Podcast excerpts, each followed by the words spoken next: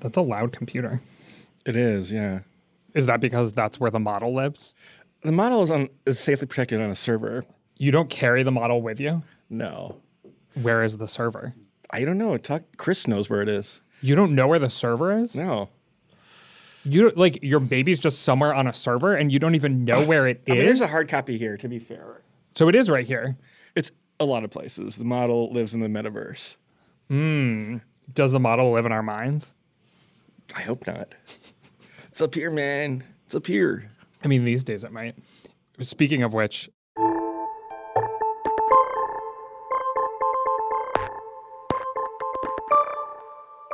hello and welcome to the 538 Politics Podcast.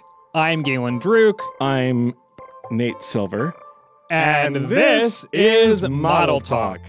This is our last pre 2022 midterm Model Talk. We freeze the forecast at midnight At tonight. the stroke of midnight. at the stroke of midnight. So we're still about so sketchy. I'm not going to name the pollster. The sketchy pollsters who like release all the polls the day before, and they all perfectly match the 538 polling average. Your time is up at midnight tonight. ooh, you're accusing some pollsters of herding at the last minute. Oh my god! This oh one, my this One, this one pollster herds every year. Who is it? They're a non-American based pollster. I'm not. Gonna, I'm just going to subtweet A them. non-American based pollster. Can you at least tell us what country they're based in? I think they're Canadian. You think they're Canadian? Yeah. Who is it? Just tell us who it I'm is. not going to say who. I'm not going to say who. really playing coy with that information. Hmm. Okay, listeners, if you can think of a maybe Canadian pollster that tends to herd towards 538's polling averages on the last day before an election, let us know. Anyway, we are freezing the forecast at midnight, which is 12 hours away from now. It is about noon on Monday. So we don't have final, final numbers, but more or less, this is probably what the final forecast will look like. Republicans have a 55% chance of winning the Senate, an 83% chance of winning the House. The governor's races are toss ups in Wisconsin, Nevada, and Oregon. Arizona leans Republican, Kansas leans Democratic, and every other governor race is either likely or solidly for one party. I only get to ask you this question one last time before election day. And I know it's your favorite question. So, how would you characterize the race at this point, Nate? Too close to call. No, it's it's a. According to the headline on our interactive, it's a dead heat. Although, as someone who cares about small percentage differences, you'd rather have a 55% chance of something than a 45% chance. So therefore, it tilts ever so slightly toward Republicans. But it's important to remember that there's a wide range of outcomes. Well, you do realize that Democrats are still above 50% in the light and classic models. Mm-hmm. So they haven't fully converged on Republicans having the slightest of advantages. How do you feel about that? Yeah, but deluxe is the better forecast. Deluxe is the better forecast. Yeah.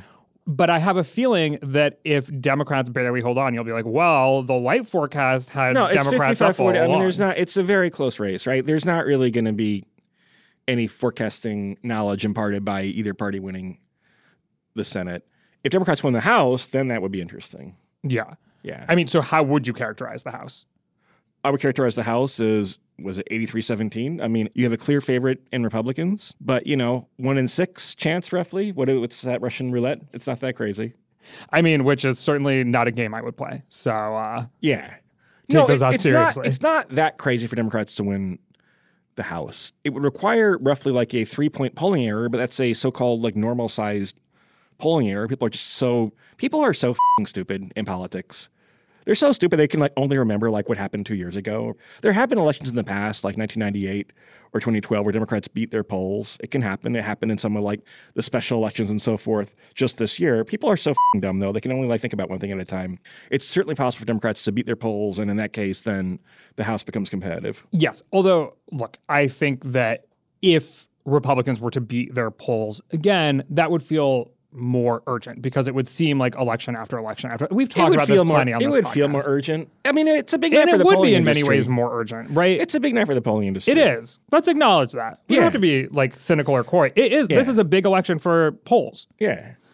Do you remember the last time one of our forecasts showed a 50 50 proposition like it does in the Senate right now? Wasn't it like 2020 the Senate or something? No. When? It was 2016, the Senate, Oh, 2016 in the Senate. Mm-hmm. Okay. which is, I mean, kind of ironic. I don't know if that's the correct use of ironic because it was exactly six years ago. Don't so it's the exact same seats that are up Oh yeah, this cycle. Do you know how that ended up turning out, that 50 50 proposition? Republicans won, right? Republicans won. It was 52 to 48. Yeah, Democrats flipped Illinois and New Hampshire. yeah. Republicans held Arizona and Georgia. And uh, yeah, how much has changed since then? In the past six years? I mean, Arizona and Georgia have become more blue. Well, thanks for that analysis. Yeah. Okay. Hashtag hot takes. Okay, so we will see what happens this time. I think our forecast suggests that people should be prepared for any result in the Senate ranging from Republicans winning 54 seats to Democrats winning 52 seats. That's the 80%. Yeah, I mean, there's kind of no like either one party kind of wins big or you're kind of in for a fairly long evening, right? There's like no well, like week potentially or month. week or month that there's a runoff in Georgia. And let's not neglect the fact that like increasingly there's rhetoric from the Republican side primarily about like whether we should respect the election results they don't turn out the way that we think. And so, you know, those scenarios are on the table too. A close election with the country being what it is right now and a lot of election deniers, Republicans on the ballot is quite a scary proposition, frankly. Yeah, so let's talk specifically about how close this is. There are currently eight Senate races that are separated by five points or fewer. In our polling averages, Pennsylvania is even. In Georgia and Nevada, the Republican leads by one point. In Arizona and New Hampshire, the Democrat leads by two. In Wisconsin, Republican Ron Johnson leads by three. In North Carolina, Republican Ted Budd leads by four. And Republican J.D. Vance leads by five in Ohio. The average polling error in Senate races over the past 25 years has been about five points. Should we take that to mean that really anything could happen tomorrow? Well, let me make one point. The five point polling error is on a individual poll. Polling averages, in theory, are less error prone because they average out eccentricities and outliers, which is important in this election because you have a pretty big divergence between the traditional pollsters that show a pretty good night for Democrats and the more modern pollsters, how to put it, who generally show a good night for Republicans. And so, what's the average polling error on an average? Well, in individual race, it's still fairly high, But less than five? Less than five. By definition, like an average is more accurate than an individual poll. To your point about institutional pollsters showing decent polls for Democrats and the sort of more modern, more partisan, and in this case, more Republican pollsters showing good polls for Republicans, does that mean that if the polls are spot on, like the averages are spot on, that actually everyone got it wrong? Because the institutional pollsters underestimated Republicans Well, means- and the it Republicans means- It overestimated. means 538 got it right. Well, yes. It means averaging is good. I mean, sure, but it would suggest that there's still um, trouble in the industry. No, in I mean way. you can't. Okay, well now now that's kind of. I mean, like if the polling averages get it right, then you can't complain too much. But look, I mean, we're this is model talk. We're looking under the hood here. If there are two sets of polls and one is significantly Democratic leaning and one is significantly Republican Okay, leaning, and this the is not- average gets this, it this happens. This is not like it's not that big a difference, right? Mm-hmm. No, I mean, in some ways, a pluralistic view of polling is a decent way to go. If there's no gold standard anymore, right? Then like people try different things, and like it's actually not so bad. It's not. It's not bad if you, you know, let's say that Democrats have a fairly good night. Let's say the polls are mostly right. Democrats do a little bit better than expected, lose the House, hold the Senate. You know, I mean, like, yeah, Trafalgar might look dumb, but they had a good year in 2020 and 2016, so that's okay, right? It's okay. You don't have to nail every election. Okay, fair point. How do the methods of the two types of polls differ? One method is that you try to reach some universe of voters as though you are trying to do polls the traditional way. I mean, I, I, what are you asking, Galen? So, like, if we end up with results that hew closer to the institutional pollsters, what does that mean about what are the best practices? And if we get results that hew closer to the partisan Republican pollsters, what does that mean about the best practices? I mean, the traditional best practice is that you use either random digit dial, meaning you literally just dial working phone numbers, or you use a list of registered voters and randomly select from those. So the premise is that you have an equal chance of contacting each person. You wait for known demographic divergences relative to your sample or relative to the electorate, and then maybe apply a likely voter screen. There a little bit of art in that, and then go from there, right? That's a traditional way to do polling. The non traditional way is no one knows what the f- they're doing because they're extremely non transparent. It's probably you contact voters however you can, right? And then do a lot of massaging and waiting behind the scenes to the point where, you know, when does a poll begin and someone's opinion begin? I, I don't know. When does a poll end, someone's opinion begin? I don't know. But no, I mean, these groups are not very transparent. And over the long run, non transparency is associated with higher polling error. But it hasn't been recently, so who knows? Speaking of the likely voter model, we have expected that as we get closer to election day, that likely voters would probably hew more Republican than registered voters because. As you suggested, pollsters have to make some determination about who's actually going to turn out to vote in a midterm election like this. Somewhere around 50% of eligible voters will turn out. So, a lot of people who may have opinions on the election one way or another aren't actually going to register at the polls on election day. What is the difference right now? What do we see between registered voters and actual likely voters? So this has been kind of all over the place. And the example I give is in the Marquette University Law School poll of Wisconsin. They're a pretty good pollster.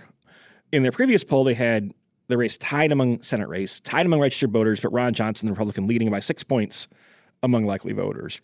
In their most recent poll, they have Johnson ahead three among registered voters, but only two among likely voters, meaning that Mandela Barnes actually gained a point from the likely voters screen. So no one has any idea, really. There were a couple polls this weekend from ABC News, our employers, and NBC News that had very little difference between likely and registered voters. If that's the case, if there's not much of a turnout gap, if any, then Democrats are in probably a pretty strong position. Most of these polls assume that there'll be some GOP enthusiasm advantage. If there's not, the Democrats are going to feel pretty comfortable about holding the Senate and might even be viable in the House. I'm not sure if I count on that. Usually, the Republicans have a traditional turnout advantage. Also, usually the opposition party is more fired up. But we're in a different world now where, like, all these college educated voters that Democrats are now, I was going to say, in charge of, there's a big educational split in who votes for which party, and traditionally, people who attended college are much more likely to vote in midterm elections. So maybe that's maybe that's shifted. Maybe Democrats will have a turnout neutral or edge even, and then those upside scenarios for Democrats are entirely viable. Is there anything that's happened over the past month that would suggest that Democrats' enthusiasm has increased? I mean, it seems like if you look at the polling and if you look at the likely versus registered polling results, that like something has happened in the past month that has amped up Democrats more to vote. I mean, you can tell some bullshit vibes narrative, right? We're like, well, but that's based on the data. I mean, I don't know what's behind well, it. Well, they're not enough. So one thing that ABC and NBC did, which is good, is they actually publish the likely voter and registered results both so you can compare them. Most time we have no idea, right? If you have a candidate four points ahead on the likely voter screen, is it because she was tied among registered voters, but the turnout enthusiasm helps her, right? Is it, you know, why does that occur? Or the opposite? Most pollsters are not very transparent about that. And so there could be a lot of fingers on the scale on the likely voter screen potentially. I mean, it's not crazy to think that like the Dobbs decision, Roe v. Wade being overturned, energized some Democrats early on. Then the GOP kind of got their low hanging fruit excited about the election with crime and immigration and inflation and whatnot, right? And now there are some Democrats who are hearing maybe the Biden democracies on the ballot message are like, this Republican's unacceptable to me. I have to vote. The election seems fairly close, which it is in the polls, right? In the Senate anyway. I mean, it's somewhat viable, I guess. There's also the issue of like non response bias in polls, which mm-hmm. is, you know, maybe people were excited about the vibes or down on the vibes and that affected whether they responded to polls or not. But, but I, I mean, it's a plausible story. It's just like, not that robust because we don't get enough polls that actually make this head-to-head comparison between likely and registered voters, which we which we should. Any pollster publishing likely voter number should also publish its registered voter number. Well, it's interesting the story that you tell about Democrats being enthusiastic to vote after the Dobbs decision and there just being a backlash to that ultimately unpopular ruling from the Supreme Court. Then inflation, immigration, crime coming to the fore. Throughout this whole process, there have been, I think, what we've come to call gas price determinists who have followed gas prices throughout the year as some indicator of the most apparent, obvious, in your face measure of inflation. And it looks like gas prices have held pretty steady over the past several weeks. Right now, the average gas price in America is $3.80. It hit a high average of $5 in the middle of June. How are you I mean, of I have an electric car, so I wouldn't know about the price of gas. No, I'm just kidding. I don't actually. I was like, uh, Nate, don't bluff. You don't have a license. I know that for a fact because I've driven you My, around. well, I have a fucking car though. My partner and a car, okay, fair enough. and it's not an electric car. How do you know that? I did not know that, but I would think, given that you don't have a license, you would be less aware of gas prices. I am not a gas price determinist. I mean, I think it's important. I think it's probably a coincidence that it's tracked so closely with like the generic ballot and other measures. Um, it's very visible, obviously. You literally see it when you drive on the street what the gas prices are. I think voters are a little bit more complex than that. You can't boil everything down to gas prices. But yeah, I mean, the dumbest thing, I mean, there are still now and then these Democrats who are like, the media, the inflation is just a creation of the media. Like, if you say that, don't ever comment. I don't like to do this, right? Because people can be wrong about stuff, and I have my share of terrible takes. If you think that like concern about inflation is just a media thing, then you are one of the dumbest. I think that's in- like faded significantly. there's there's still there's still there's still it's there's still some of that, dude. And I think the most obvious example is that all throughout the summer, when abortion was top of mind and inflation wasn't being covered that heavily in the polls, inflation never budged from being the Right. most important issue. You notice when you're paying more for gas prices and groceries. Well, right, which is why I mean we talked to economists earlier on in the year who were saying during a recession people are concerned about losing their jobs. A quite high, very high unemployment rate is 10% in the United States. And that may cause a lot of people to fear losing their jobs, but Yeah. it ultimately doesn't affect everybody. Inflation affects absolutely everyone. For sure. And so that can be a sort of And even if, and although I mean, some people can benefit. You know, if you own a home, in some parts of the country, housing values have gone up a lot, right? But you don't necessarily notice that so much, right? You're not like, oh my gosh, you know, I'm not getting like an extra paycheck. It's just that if I were to choose to sell my house at some point, it's worth more, but like it's not an immediate dividend to you. So we've been engaging in looking at the data and trying to figure out what the narrative of this election is, why voters are behaving the way that they're behaving, how they think about the two parties in the current era of politics. What data are you going to be paying the most attention to in order to understand why this election turned out the way it did? The votes, Galen. I'm going to be looking to see who votes for which party. um, But look, Well, no, like, I mean, I think- the narrative building is going to start at like 7 p.m. tomorrow. So I do mostly buy, even though it's kind of cope, right? I do mostly buy the take that like this ought to be a pretty bad election for Democrats, and the fact that they're competitive is a little surprising in some ways. You have eight point whatever percent inflation. You have Biden with a forty-one percent approval rating. Maybe that means that actually the polls are wrong. We're going to see a big red wave. That's very possible, by the way. But if that doesn't occur, if you have this ambiguous outcome or a Democratic Senate, then like that's that's a decently impressive result and suggests that all the GOP shenanigans and extremism does have some effect. At least for some of the candidates who are nominating these key Senate races, that did matter at the margin. What's in the bucket of shenanigans and extremism? Is that abortion, January 6th, election denialism, Well, abortion's not. We shouldn't lump all those. I mean, January sixth and election denialism are different and to me more severe bucket. Well, sure, but it seems like we had elections last November that took place after January 6th, in which Republicans did very well. Glenn Youngkin, the Republican, won the governor's race in Virginia. Republicans came pretty close in New Jersey. So we saw a post January 6th election where Republicans did well. Now we're dealing with a post Dobbs election. So, Yeah, in, in terms of it's weird- parsing which it's matters weird how more, little almost that 2021 elections. It's weird how little they seem to have to do with the 2022 elections, right? I mean, Yeah. I think the GOP had in some ways some like low hanging fruit from like COVID restrictions and like education policy and whatever critical race theory means to people, whatever that bucket is, right? And like those things have not been really top of mind at all in this election. In some ways, it's been much more substantive, frankly, than mm-hmm. 2021. So I don't know what, what there is to learn from 2020. Well, my suggestion slash question is that then it maybe is all about Dobbs. Like, what changed between then and now? Dobbs is at the very least would seem to neutralize this GOP offensive on like quote unquote cultural issues. Um, you had a lot of mass shootings this year. Gun control is not an issue we talk about that much. You also have much worse inflation. I mean, you've had Biden accomplish much more in 2022 than 2021. You have a war in Ukraine. There's a lot of stuff that's happened this year. Yeah, this, year, this has been a long Big year. Big year and for it's not over yet. We still have an election. Okay, let's talk about the House a little bit before we move on to listener questions. It's the day before Election Day. The forecast suggests that Republicans will win the House popular vote by four points. Our generic ballot polling average, which is the average of polls that ask, would you rather see Republicans or Democrats control Congress, shows Republicans ahead by one point. We have talked about this before. I know that there are more districts where Republicans are running unopposed than where Democrats are running unopposed. So that will help boost um, Republicans' House popular vote margin. HPV has popular vote. Yes. you had to do it. You had to do it. How old are we? Are we like 16 years old? That's the humor level of this podcast, specifically model talk.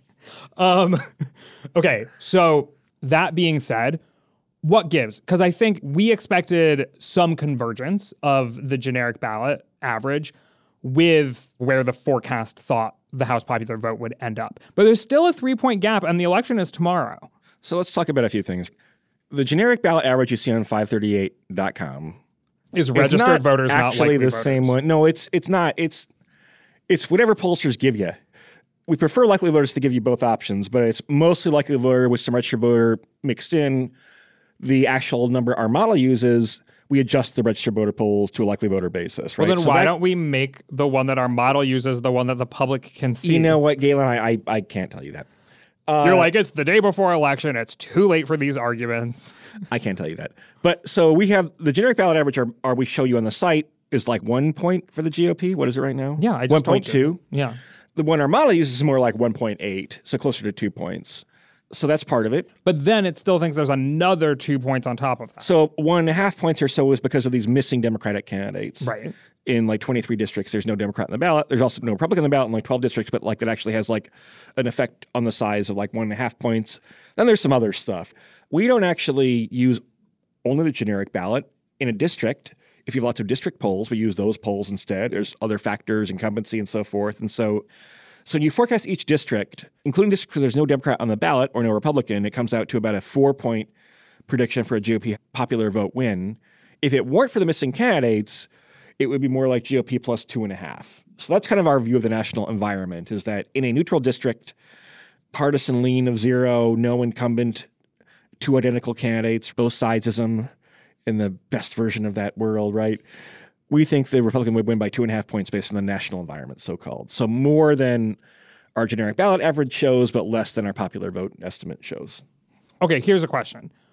What is a Republican overperformance or a Republican underperformance? Would you say our baseline is four points or two and a half points? Our forecast of the House popular vote is that the GOP will win by four points.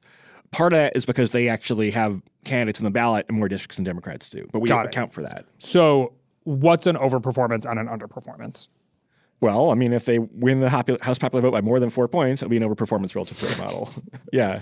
Okay, so that's interesting because I think if they were to win it by four points, folks would say like, "Oh, that's decent for Republicans. That's pretty good for Republicans." That's pretty typical. What is it like? Give it a seven or eight point shift. They lost the House popular vote by like three points two years ago. Mm-hmm. So what's typical shift? I used to know this. If there's like a seven or eight point shift, which is fairly average, then you get to like four or five. But again, it's a little bit inflated by the fact that you have these missing Democratic candidates. 50 state strategy, no more. Democrats just give up sometimes. So if they get their four points, that's like not ultimately that good. Using history Yeah, as a guide. What was it in 2014 U.S. House election? That was the last really good Republican year in the House. And in that year, they won the House popular vote by six points. I want to do that right? Yeah. 51 minus 45 is six. Even though I'm tired, I can do that math. All right. So, final question before we get to our listener questions. Did we have an October surprise this year? And is Trump our October surprise? the surprise, Galen, is that there was no surprise. Is Trump getting back in the news talking about him, his uh, potential 2024 announcement?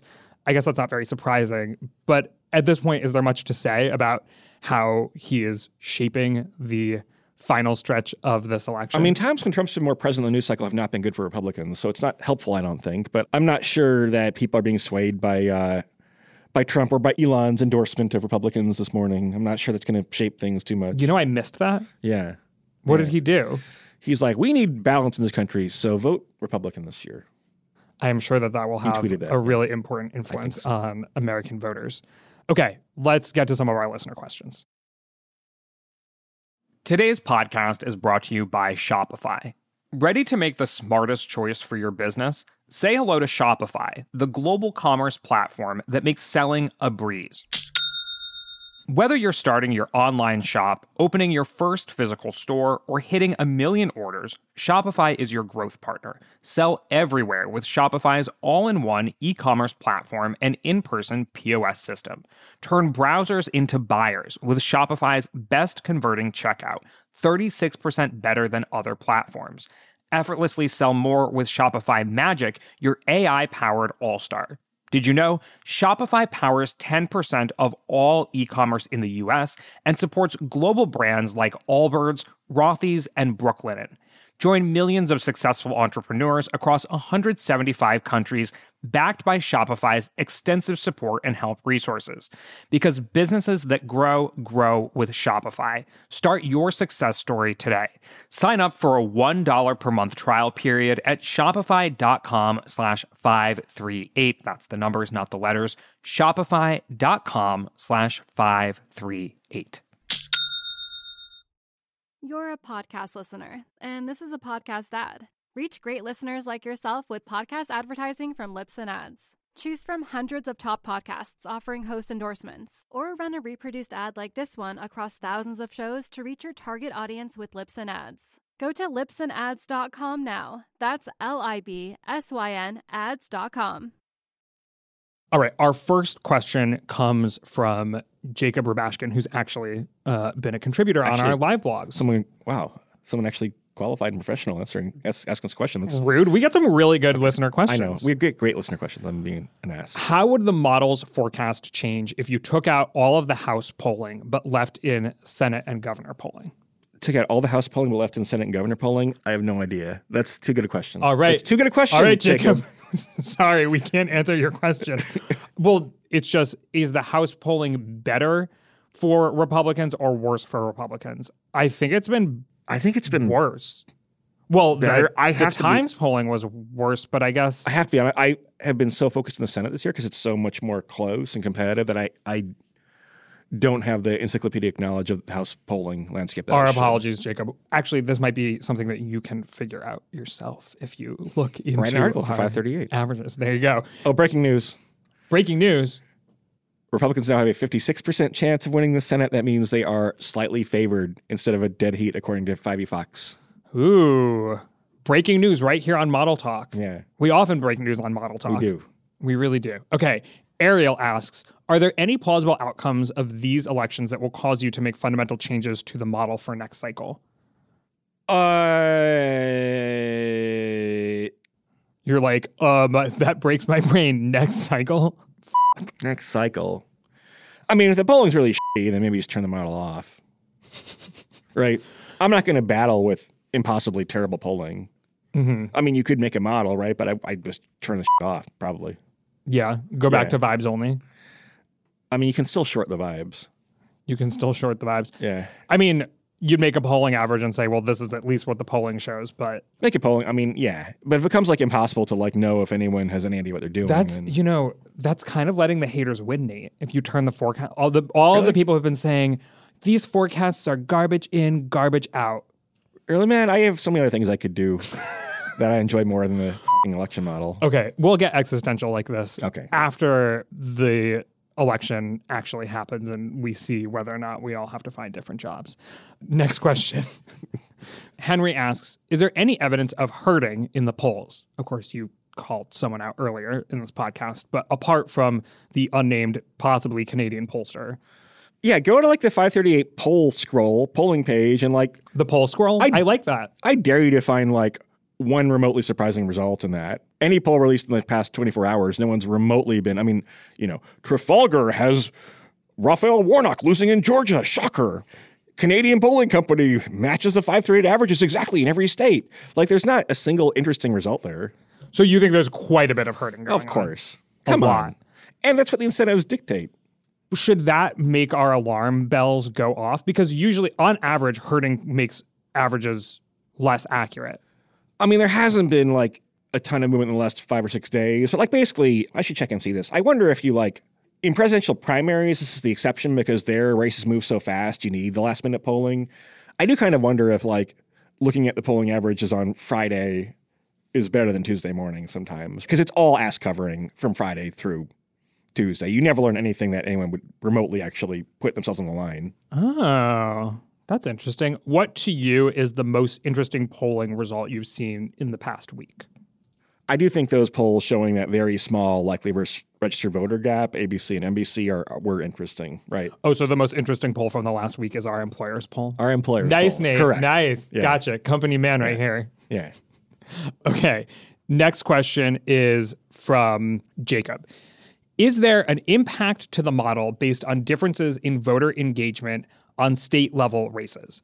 Like a House Democrat in Ohio might have a better shot than normal due to the high profile Senate race, whereas a competitive New York district doesn't have that boost. No, we don't account for that, and that'll probably be a smart thing to account for. So, because Tim Ryan, the Democrat in the Senate race in Ohio, is doing significantly better than you would expect a Democrat to do, that other down ballot Democrats may end up doing better. It's probably true, but we don't account for that. So, yeah. Okay, next question. This is such a classic question. Blair asks Like Nate, I'm a big sports fan, and for sports, momentum is key. How does momentum factor into political races? So, in theory, the model is supposed to be designed in such a way that there's no autocorrelation. And what that means is that the forecast today doesn't tell you anything about the forecast tomorrow, right? So if we you go call from a like random walk. a random walk, if you go from 60 to 55% GOP chance, the best forecast for what the forecast will say tomorrow is 55. You can't derive anything from the trajectory of the forecast so far. Sometimes you'll see in the midterm forecast where our model is pretty conservative about updating for new information. So maybe you have some sense based on the generic ballot, things are shifting, but you don't see it in individual races until later. Conversely, our presidential forecast is designed to be more aggressive and make inferences about how races shift from one race to another. But in general, I don't think momentum tells you that much. I mean, clearly the GOP has closed the race pretty well, but I think that should be accounted for by the fact that they're now at 56% in the Senate when they were at 29% September 17th. So there's been momentum, but I think it's pretty well priced into our forecast. Well, okay, so here's a good follow up question in that case from Henry, which is Is it troubling that the deluxe forecast moved consistently towards Democrats from July to September, then consistently towards Republicans from September to November? A little bit. That's not great. That doesn't seem very random walky, and you'd want it to be more random walky. So that's that's not Wait, what are some potential reasons that it isn't random walkie? um, such a nice little curve here. And then, uh, so one reason could be that it's not well designed and that uh, it should update more aggressively, right? Although weirdly, that would have caused a bigger bounce back and forth. You know, maybe it was too optimistic about Democrats after Dobbs and should have clung to like the priors a bit longer. But it could also have to do with like the vibes that pollsters are herding more and more in an environment with less and less gold standard polling, and therefore that they're kind of copying off one another, and that this is partly artificial. I don't know. None of it's great though. It's not a very natural pattern for a random walk. So something's a little amiss. Would you change something? If you're seeing a lot of pollster herding back and forth, then that kind of I think violates certain assumptions of the model, and it probably in some sense reflects public sentiment, but is not ideal necessarily. I mean, it's also like not crazy to think that there. Are, I mean, there are benign explanations, right? Democrats legitimately did have like a lot of good news cycles in a row in in the summer, and some more problematic ones after that. That's not crazy to think. Or maybe it's a sense of voters, like we talked about before. Maybe Democrats got energized earlier because of Dobbs, and GOP came later on. And a lot of these races, you see actually not Democrats losing ground, but GOP gaining votes from undecided. So it's not it's not crazy, but it's not ideal. If this pattern happened in every election, then I'd say something's wrong with the way that we're forecasting. Okay. Virginia Contrarian asks, we've gotten questions from this Contrarian from Virginia plenty of times throughout this cycle. Nate How has do you know from Virginia? from Twitter. Nate has talked about the theory that polling error in 2016 and 2020 was tied to Trump turning out low propensity voters. This person says through his celebrity, but there are various reasons that it could have happened. Is there any evidence that celebrities do better in elections or tend to beat their polls? And could this logic apply to Walker and Oz? That's interesting. We'll see. That's a good question. I like that question. I have no answer though. Okay, next question. Pre Trump slash COVID, it seems Republicans always won the early vote. Afterwards, that flipped to Democrats, who is largely expected to win the early vote and election day vote this time around. Or should it be looked at as neutral or even an unknown? And does this even matter? I mean, I guess I assume that Democrats tend to do more early mail voting and that the GOP gains on election day. But, you know, I get so turned off by like conversations about the early vote because they're almost always just partisan wish casting that like I, I haven't looked at that as much as I should. But it will matter. I mean, we still have like, are going to have in a lot of states like a red shift or a blue shift where certain batches of ballots are counted first. I assume again that mail ballots are going to be somewhat democratic. They didn't used to be, but I assume there's some hangover effect from from COVID still. So I think this is an important place to say that a lot of the stuff that we talked about in 2020 still applies in 2022, which is Yeah. don't jump to early conclusions on election night based on the results that you're seeing in places like Arizona, Nevada, I mean, to all of the states that we're going to be watching closely. It's a hard. lot it, of it still kind of is a little bit of a mind f- right? Like I think people are just not, you know, I mean, we were doing like rehearsals for ABC News TV night, right? It's hard to like have a case where you like actually like are looking at numbers on a screen and every county is like more blue or more red than you were expecting and you know it's going to shift. It's still kind of hard to wrap your brain around that. So we also got some questions this time around from the folks watching along on YouTube. Shout out to everyone on YouTube. We're in the studio. We've got all this nice lighting, especially like we even have extra lights today set up for election Extra day. bright and shiny. I know. So we look we look extra good. Thanks, mm. Tony. So here's one of the questions from the folks on YouTube. How does your confidence in your election model compare to your confidence in the various sports models 538 provides? Have you learned anything from the non-political modeling that's informed the model in past years? I mean, sports in some ways is easier in the sense that you just have a lot more data. It's a more data rich environment. And so you can kind of be more like, oh, this is just how things work, which is less true for politics. You know, we also have more team members, to be honest, devoted to politics and elections. So things get updated a little bit faster. If there's some poll, they'll get entered very fast usually. If there's some injury in the NBA model, then although we're now trying to like automate some of this, it might take a while to enter in. But you know that New York offers a plethora of sports betting options. You know, I've learned a little bit from that. I've learned a lot about Mm-hmm. What have you betting. learned? Any hot tips? okay, you have to like bet early. The best lines are lines that are posted right at the beginning when it opens and not after everyone else has gotten to make the market move. So then you're just betting it's like one random dude who sets the lines and not the entire sports betting community. Be aggressive about shopping for different lines. If there are eight different like legal sports books open in New York, you're going to get a better price somewhere than others, and that can actually take you from negative expected value to neutral or positive. Hmm. Specialize Hot tips. Specialize. If you have a particular type of sport or bet that you follow, then focus on that. That gives you maybe a fighting chance to be better than the consensus. If you just kind of dabble in things, that's less likely. Yeah. Thank you for all of that. Yeah. It's not going to help me, but I hope it helps someone. All right, next question. Desi asks Did debates affect any poll for Senate or governor this year? I guess we've been wondering will the, do the debates matter? Will they matter? I think the conventional wisdom is that they matter more in primaries because there's not quite as much of a hurdle to get over to switch I mean, your we, candidate. we had choice. Pennsylvania close from, I mean, at one point, Fetterman was up 10.7 points on September 10th, and now it's tied. So clearly that made some, well, actually, I take that back because like this, A lot of the you, you can't actually point to like, yeah, it looked like a fairly steady closure since mid October and not because of the debate necessarily. I remember on the day of the debate, it had closed to a three point gap Yeah. in the polling average That's still a pretty big shift. from three to even. Yeah. Although we, you know, we Although don't know. PA Is, is it very- momentum? Is it the PA debate? is very vibesy. It's very vibesy. you mean the polling is vibesy? Very vibesy polling. Yeah. So you think you think it's less accurate? People are just going with what they feel like might be the result, as opposed to what the numbers are really telling them. I mean, there's this whole narrative about pollsters flooding the zone, which I think is mostly dubious, but it's a pretty zone floody mix of polls in Pennsylvania. Which is to say, a lot of Insider partisan advantage, pollsters Trafalgar, putting their stuff on Susquehanna, the scale for Republicans. Wick, you know. I don't think putting, I mean, they might be right. They've been some of the most accurate pollsters in the past couple election cycles, so they might very well be right, but like, but Pennsylvania feels like a lot of vibes. A lot of vibes. Okay, so on that topic, in a sense, we get a lot of listener questions along the lines of so in this case, for example, Chester says, I've been talking, door knocking to voters for the last few months in deep red parts of Ohio, and it seems like Tim Ryan is quite popular. What are his chances? Could the model be off by five points? So this is a genre of question. I'm going to broaden it out. Is are there any areas where you actually think a candidate is being underestimated or overestimated in the forecast right now, the day before election day. We've talked about this before. I know Georgia is one that you said maybe Raphael Warnock has a better shot than the forecast suggests. But anything else? And I'll name a couple of the other names that came up from our YouTube watchers. They were Franken in Iowa, so the Democrat in Iowa, or O'Dea in Colorado, who's the Republican in Colorado. I mean, in general, I am anti upsets in those races. And also, I'm like anti Lee Zeldin upset in New York. I mean, the partisan leans of these states are often pretty strong. Colorado is a blue state at this point. New York is a very blue state. Ohio's a red state. That's not where I'd be looking for upsets. I think model does a good job of calibrating those different estimates, and there's whatever statistical chance there is. But, you know, voters sometimes come home. I mean, in New York, I think I tweeted this or Mastodoned it. I'm just kidding.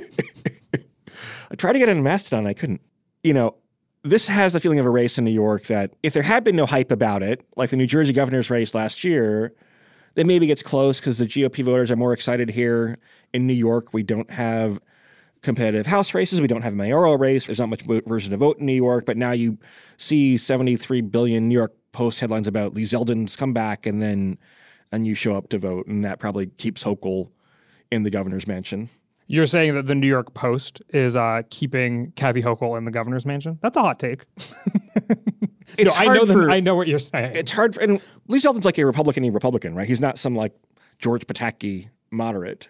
Right. I mean, most significantly on Trump and January 6th issues. Yeah. I mean, he's been a little bit ambiguous, but like he's, you know, he's not. Well, he was, before he ran, to be clear, he was close with Trump throughout Trump's presidency. Best, best buds. And on January 6th was on Fox News from the Capitol, you know, coming up with excuses and stuff like that. Yeah. Although I think our interactive does not officially classify him as he he's classified as like election denial curious by our interactive, I think. Yeah. I mean, yes, sure. Yeah but he is not someone that has a traditional crossover appeal and like it's a very blue state. So the fact that this has been so publicized as an upset in some sense makes it less likely, I think. You're a podcast listener, and this is a podcast ad. Reach great listeners like yourself with podcast advertising from Libsyn Ads. Choose from hundreds of top podcasts offering host endorsements, or run a reproduced ad like this one across thousands of shows to reach your target audience with Libsyn Ads. Go to libsynads.com now. That's L I B S Y N ads.com. Okay, last serious question, then we'll get in a few jokey questions before we wrap. We got plenty of a version of this question, which is Is there a particular race or state, district, et cetera, that you're going to be watching on? So you're going to be you know, on ABC News. Folks should tune into ABC News. Folks should also tune in to our live blog at 538.com. They should also tune in to our YouTube channel. We're going to be recording videos all night. We're also going to have a podcast out at the end of the night. So tune into all of that. But you are going to be on ABC News, responsible for telling the nation oh, what is God. happening as it happens.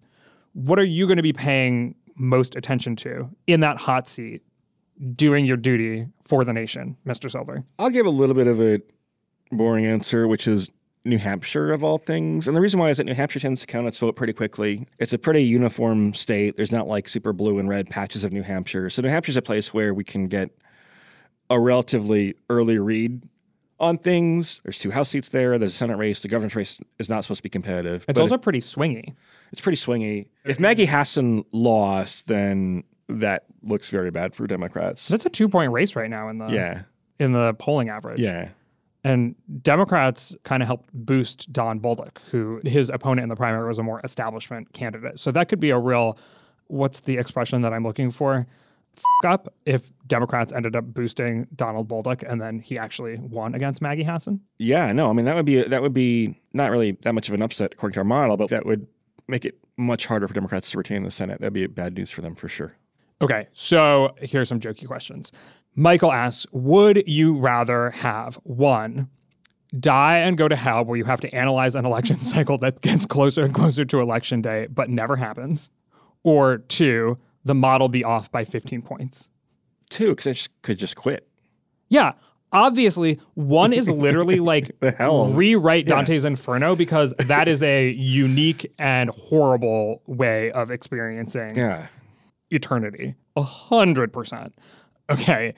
Next question is How are you preparing for the stress and lack of sleep awaiting both of you on election night? I mean, the good thing about election night is that not much really happens on election day. You don't have to be at the office until you know late afternoon, early evening. I already voted. We can vote early now in New York. Mm-hmm. So I'm just gonna kind of sleep in tomorrow, probably. Well, you know what day actually sucks? Wednesday. Yeah. Wednesday's the worst day because you've had maybe two to three hours. We'll see what happens. Unlike Tuesday, where you're not really covering the election results all day, Yeah. You're covering election results all day on Wednesday and Yeah. on Yeah. much less sleep. Yeah. So I don't know. Maybe um, a lot of coffee and uh, you know nicotine, maybe booze. I don't know. We, you know, we who knows? Who knows? Who knows? Final question here. How much? Oh, breaking news! oh no. It's now a dead heat for the Senate again. It's going back to 55-45. You know what? F- this shit. I'm out of here. okay, final question. How much PTO is Fivey taking after Tuesday? Well, like I said, Fivey's not off duty until well into the week I mean, I think foxes have like a different conception of like work-life balance. because they're always working. I don't know. I mean, Or are they always not working? they are just much happier existentially than humans are. So like Fivey is always doing what Fivey wants to do. Show me the receipts. Where's the empirical evidence that foxes are happier than humans? Just look at them. Fivey's right there. Okay. He's just doing a Rubik's Cube Yeah. on the counter. Yeah. I don't know. I feel like foxes are always working though, because like you're always trying to find food and shelter and like worry about your safety. Foxes are very Nietzschean, right? They want to like achieve success and righteousness through work. Yeah. So are you saying that Fivey's not taking any PTO? Fivey will do what Fivey Fivey is preparing for Trump to potentially announce his 2024 candidacy on November 14th. Fi- That's that's what, not- yeah. So Fivey can't take any PTO. That's not Fivey's department. Fivey doesn't have to, you know. There's I mean, no, Fivey's got to make a Republican presidential primary forecast. we have a cool presidential primary model. Fivey's hard work is done. Yeah. Has to show up on the forecast and say fun, comforting stuff. And yeah, What is, what is Fivey currently saying on the forecast? each dot represents a potential electoral outcome according to our model. That's some text there. Hover over Numbers or- need context. Read our election updates for more. That's very un like. I feel like those words were put into Fivey's mouth. Numbers need context. No, they don't. Here's another one. Since the 2010 election, Republicans have held the majority of governorships. They currently hold 28 seats, while Democrats hold 22. That's interesting. Mm-hmm. Fivey's giving us historical context. Thank you, Fivey. Oh, there's a, congrats made it. Everything is fine, Fivey says. Oh, wow. I didn't even know. I hadn't even seen that one. Oh wait, It's down if you scroll all the way down to the bottom, it says Oh, wow. I didn't know. That's Congrats, a great little Easter egg that even I Everything wasn't is aware fine. of. And then there's an upside down smiley face. And Fivey's drinking a coffee in a room that appears to be on fire. That Yeah. is Uh, wow. Did somebody break into the forecast? Maybe. I, I love that. and change Fivey. Okay. What's your final thought, Nate? Anything you want to get on the record before election day, you got to get on the record now. Okay, so when I pre-register, one, it's a big night for pollsters. Two, I've never had like less intuition for what would happen. I want to pre-register that take. And three, you know, I don't know if I say enough all the shit that's happening with like election deniers on the ballot and more political violence, it's pretty fing scary, right? I'm pretty worried about the future of this country. So just wanted to pre-register that take.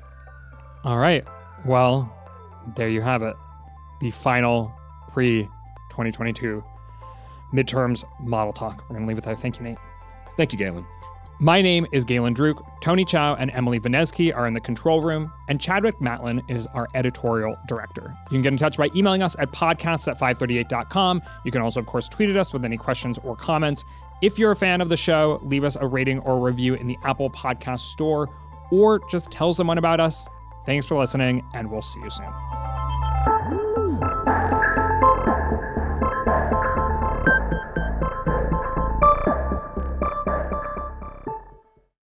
Hey, I'm Andy Mitchell, a New York Times bestselling author. And I'm Sabrina Kohlberg, a morning television producer. We're moms of toddlers and best friends of 20 years. And we both love to talk about being parents, yes, but also pop culture. So we're combining our two interests by talking to celebrities, writers, and fellow scholars of TV and movies Cinema, really. about what we all can learn from the fictional moms we love to watch. From ABC Audio and Good Morning America, Pop Culture Moms is out now wherever you listen to podcasts.